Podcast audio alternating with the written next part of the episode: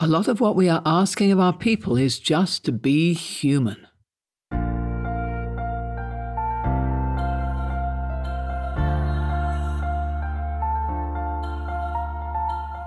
This is Walking Your Talk, a personal development podcast about leadership, authenticity, and courage. I'm Carolyn Taylor, and I've spent my life working with leaders in organizations on how to change their culture. But this is much more personal. If you want to be known as someone who walks your talk at work and beyond, then this podcast is for you.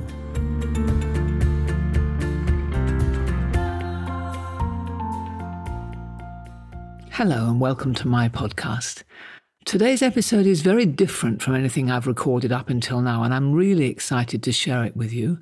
It's longer, and it's longer because I'm going to be joined by a guest. I've been searching for people who I think are doing exceptional things because I want in this series on cultural excellence for you to hear from others who are really doing this and doing it extremely well. My guest today is James Pryor, who's the global head of leadership development in Novartis, the pharmaceutical company based in Switzerland. And I'm going to be interviewing him about what his company is doing to truly embed learning, curiosity, and a growth mindset in all leaders at Novartis. It's a very ambitious project that they've got going on there. And the work is based on a belief that adults do and must and can continue to develop. Vertical development is a technical term that James will cover in more depth. And in doing so, open up the possibility of just being human. Talking about mistakes, being open about themselves to others, and above all, building a practice of self reflection, which becomes a foundation to being better leaders.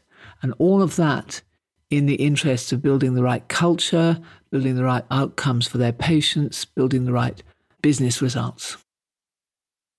So, James, so pleased that you've been able to join us on this week's episode and really looking forward to hearing about what you're doing in Novartis in terms of the, the bigger picture of changing culture and then, particularly, of course, what you've been doing uh, in the leadership development space, which, of course, is your role. So, maybe we could start just tell me a little bit about the overall picture about what Novartis is doing in terms of creating this change, and then we'll sure. go on to some of the, the yeah, deeper things I'm fascinated in.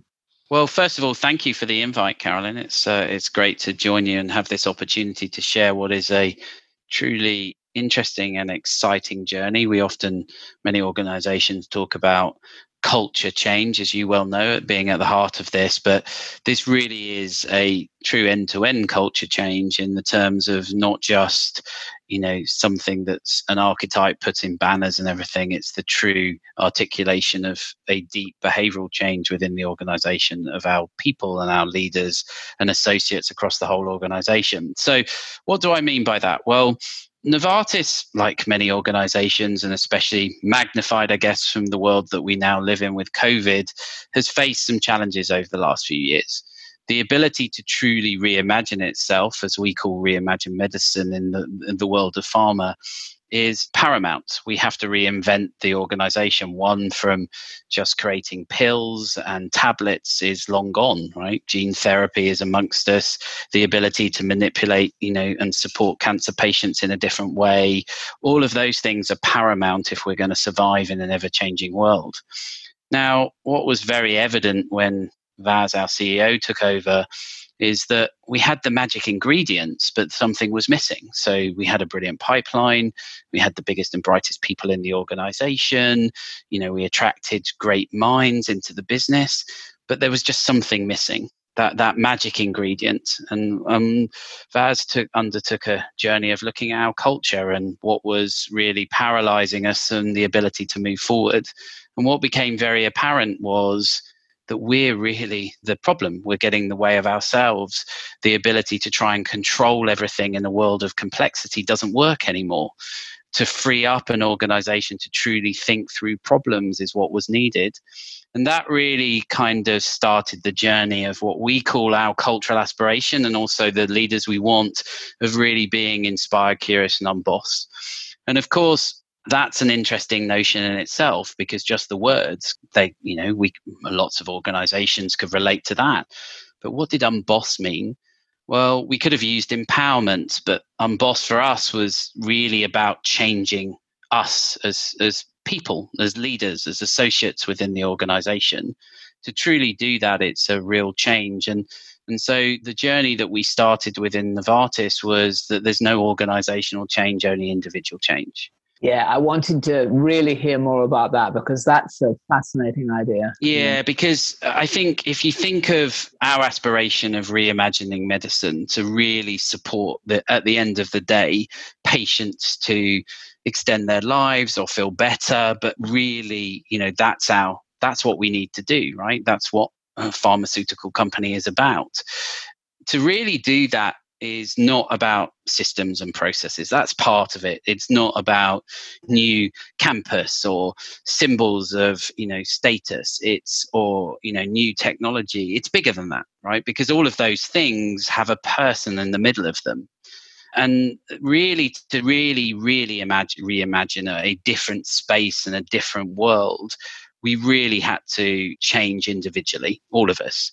And as a collective, by all of us, that incremental change we make in our lives as leaders, the only way you can truly reimagine something is to reimagine yourself and operate differently, expand your mind and your heart to be a different person in a different space, to truly unboss the organization.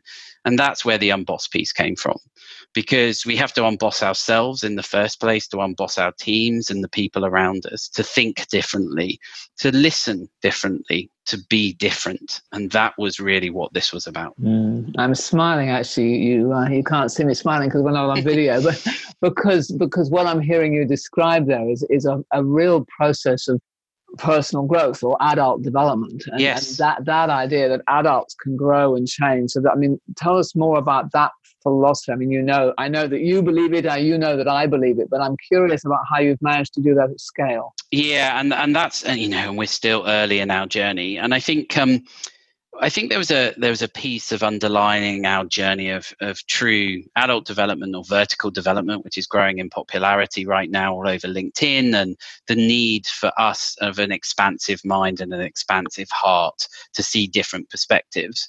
I think we got trapped many years ago in the leadership development space with this this feeling that if we poured skills and capabilities into someone, they would change, right? Apply more theory and content, you know, kind of describe what a great leader looks like support them in you know in programs and interventions and i think we were beginning to kid ourselves that was great for a world that was about teaching people to solve problems in a complicated space. And that's still needed.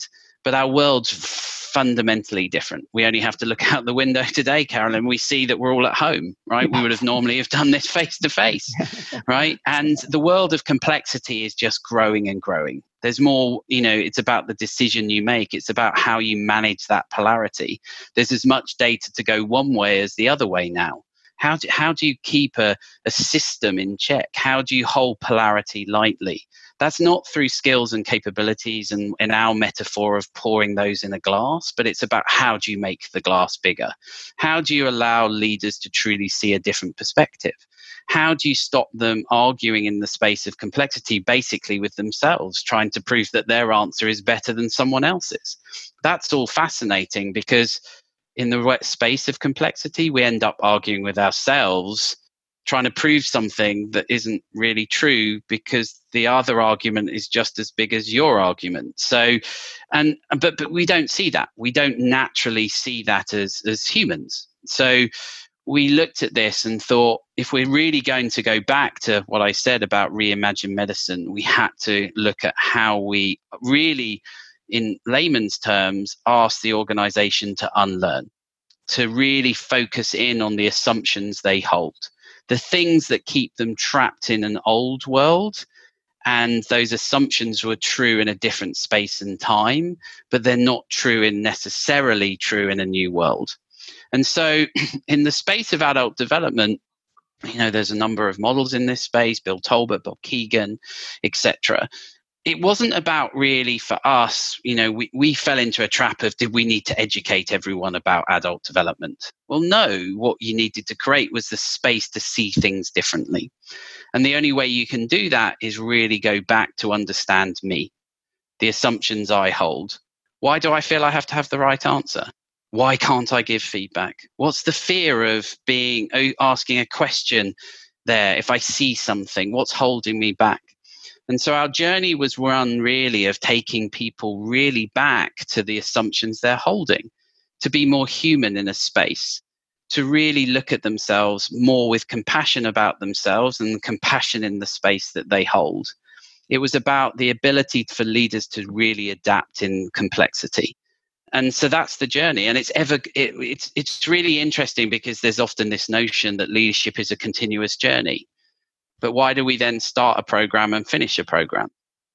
So we abolished all of our programs within the organization and we started on something that was about starting people at the fundamental basics of understanding themselves, true self awareness for me to see my, in Robert Kegan's word, our, my own immunity right in front of my face, the assumptions I'm holding, the fears that I have, and then create spaces of practice for them with their teams and, and their colleagues and their peers to really understand and unpick those, to get really robust feedback, to get data that actually links to the work they're doing and by creating those spaces, we're beginning to see the results. And actually, in COVID, I think our organization you know, suffered as, you know, some challenging times like we all have. But we know that leaders are asking different questions in that space to they would have three or four years ago. We're seeing our, our 360 data and our engagement surveys hold true even in the times of COVID and the situation we find ourselves in, because they're asking different questions of themselves and their teams. And what fascinates me about what you're doing is that you're doing it to scale, is one particular thing. And therefore, to some extent, everybody is having a chance to do that. You know, my personal background, and I think yours as well, has been originally was, you know, people would choose to come on something. You, you make that choice of saying, okay, now I want to go on some personal development journey. But what you're doing is you're offering it to everybody, including people who perhaps might not have thought to do that if they've been left on their own devices. So, what's been the take up? How, what's been the range of response to this opportunity?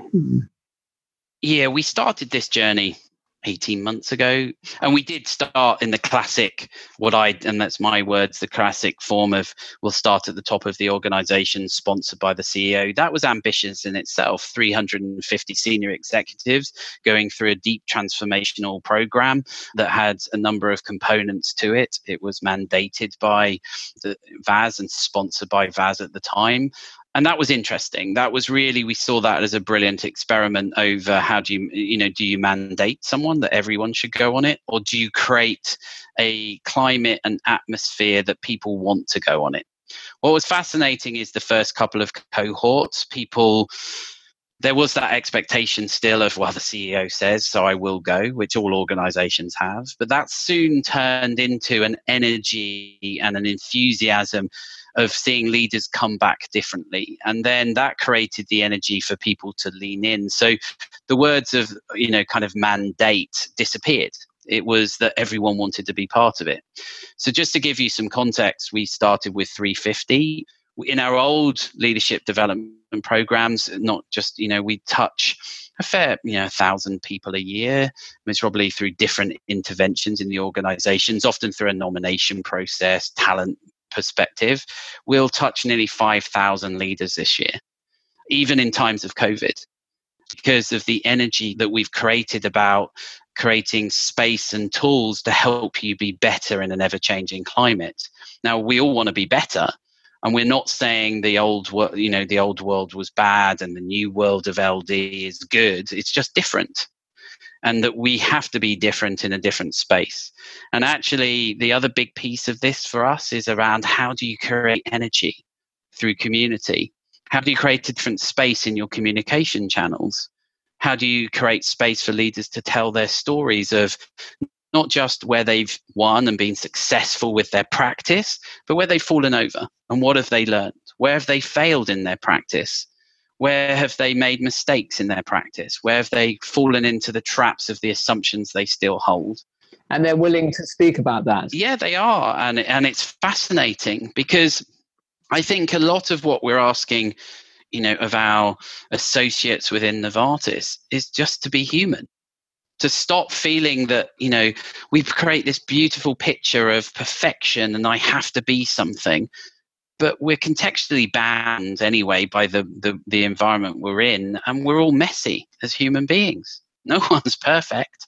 And what we've offered to the you know and i can i'm incredibly humbled gifted and privileged to have a ceo that truly believes this but he's given us a gift to be human to actually be truly open and honest about where we are, that we don't have all of the answers, that we need to learn together, we need to truly collaborate. But that's hard. Some days we'll see leaders who really lean in, and the next day they kind of go and they tighten up as the pressure gets. But what through this work we're beginning to see, and it's a, it's a continuous journey, but we're also seeing leaders that are then one day, like I said, they tighten up, but very quickly they're reflecting on what's gone, ah, oh, I've done it again right? And they're being open with their team. I've I've slipped over here. And this is about 200% accountability, as we call it in Novartis. I have 100% accountability of me changing, and my team have 100% accountability of keeping me honest to my practice.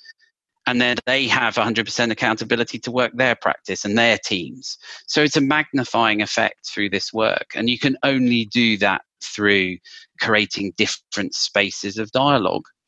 Now, can I get specific about sales results? I can't yet. That will be ultimately, you know, the next part of our ambition. But it's bigger than sales results. It's also the feeling in the team. It's the outcome of the work. It's not just the activity.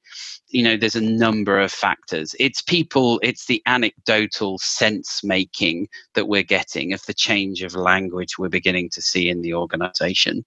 I'm really conscious I also paint this beautiful picture, but it's tough, right? You take two steps forward, three back, two forward.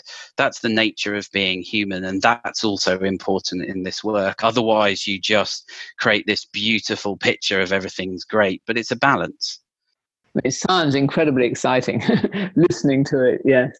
And it, and it is, but it's a constant work in progress. So, what would you advise people who have started their journey or you know are certainly on on a journey of changing their culture who maybe feel they haven't yet got that vertical development or personal growth piece really happening and are wondering how they would get started on that. And what are the pitfalls that you had yeah, it's a great question. And that's something we're reviewing because you have to be in this work. You truly have to see it as the first piece of advice I would say is you have to see three things through the lens of experimentation. Anything you do in this space, you have to see, you know, what's the hypothesis, what's the experimental condition, the variables that could be in there, and see and look at the data and pose new questions into the, the data that's coming back at you. So if you go big bang, it's never going to work. If you start small and build and learn and be willing to flex and pivot at the right moments, it's going to be more accommodating for the organization. Yeah, it's yeah. also hugely important to paint the picture that actually everything that's gone on before wasn't bad, right? It's just different the world is just different. You know, the experience that all of our leaders and associates have for the last number of years, either in Novartis or any other organization, it wasn't bad. And we're now painting this beautiful picture that you've done everything wrong. It's not about that. The world is just different. And actually, that we know as adults, we don't naturally straddle those two spheres. But that's hard, right, for all of us, because that means redefining value and that's a bigger journey. That's really the ultimate success. Can we see leaders that redefine themselves differently in this space? And that will take time. And I guess I was thinking the way you're describing it there, that the, the very process of going through a journey like this will change your worldview and will therefore also change your worldview on how to continue a process like this, if that makes sense. So as you're growing as one of the person who's actually designed the architects of this, I would imagine you're developing your thinking as you grow. Yeah, I think that's a great question. So I think, you know, leading on to the pitfalls, one is be careful you don't paint a picture that this is better than what was before. So that's first. Think through an experimental lens. We've been through our LD team. We've we've we've been through a journey ourselves. We have to role model and practice the experience we have or that we would want to create of others you know it's not just now about creating a program or an intervention for a group of leaders. It's about you holding a different space and asking different questions in it. It's about actually you know not just kind of the architecture of a program it's about facilitating in that space and leaving the leader in a different place than you found them. You know and different doesn't mean good or bad it's just different in the thought process. The other thing that you have to remember is theory doesn't change behavior. and we we got trapped and we can get trapped very quickly is that we have to know everything there is to know about adult development as i said at the beginning and teach everyone that you don't right? Because we're talking if if you're talking about mass expansion and having a system in continuous change and growth you need to really be solid on your foundation. The context of why. Why have we taken this journey? What's in it for them you know the classic thing of them experiencing something new a trigger that they need to change and then there's the person what's my part in it what's the immunity i hold and then then be rigorous with the practice. It's more important to structure the practice and be focused on the practice than the theory and the content. Behavior doesn't change by talking, change is change happens through the action that you take and that's in the practice fields of everyday work. That's the harder piece telling the story and the context is easy in many ways. The practice is hard and we're all responsible. It goes back to my point. There's no such thing as organizational change, only individual change. We, I can't, it's the analogy is I can take the horse to water. I can't make it drink, but I can set the conditions that allows people to practice in a safe way that's part of our role now. And that's a big shift for an LD function that was used to designing beautiful programs. I bet. And that, that probably leads me on to the final question I wanted to ask you, which was more of a personal one. You know, what's this been for you? This has been excitement, um, a kind of fear. You know, every day I have to do my own practice. I have my own immunity map. I'm not any different to anyone else, right? In the in the organization or outside. I have my own faux pas. I find myself trapped, you know, because I love the theory. I love the content. I love all of those bits that, you know, we've spoken about in the past, Carolyn, yeah. you know, and, and it's super exciting for me. And most probably, and a lot of the time, it's super exciting for my team, but it's not helpful for the organization sometimes. And, you know, I get trapped in, in my own, you know, space of, well, we, we need to do this. And what if we don't do that?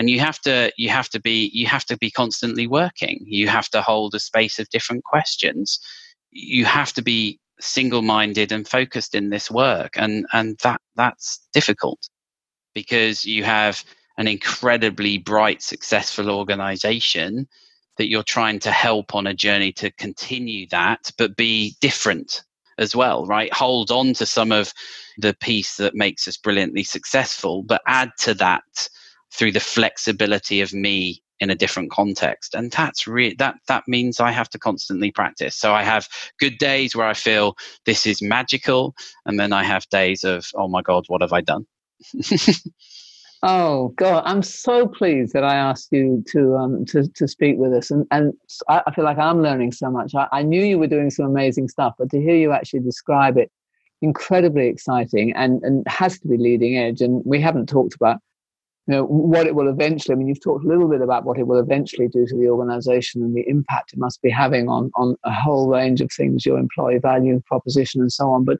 thank you so much for my pleasure. sharing and sharing about yourself as well james um, i wish you every success with it. Thank you. So personal growth what does that mean for you? And what's your personal practice to use james's phrase which is moving you along a path of development. Now, some of you listening may be in a position where you can bring into your organization some of the types of programs that James describes. And if you can, go for it. It's a very exciting journey. For others, you may need to go outside of your organization initially to find ways to challenge yourself on a personal level, to self reflect, to learn more about your own immunity map, your own potential, as well as the barriers perhaps that you put up to your own growth. I started meditating when I was 21, and that set me on a path of development which has taken me through many twists and turns. And those of you who know me well know that I just love personal growth. It's my passion. It's been my whole life, really, doing it myself and, and helping others to do it. So it was a, such a pleasure today to, to listen to James hear about how it can be done at scale in an organization. I'm just fascinated to find out what's going to happen as a result of that. So you can listen to today at a personal level, or you can listen to it at an organizational level. Either way, I do think that all organizational transformation is rooted in the end in personal transformation. And so the exercise this week is very simple.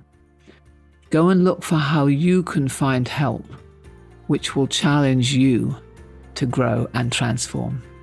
Thank you so much for listening to this longer format.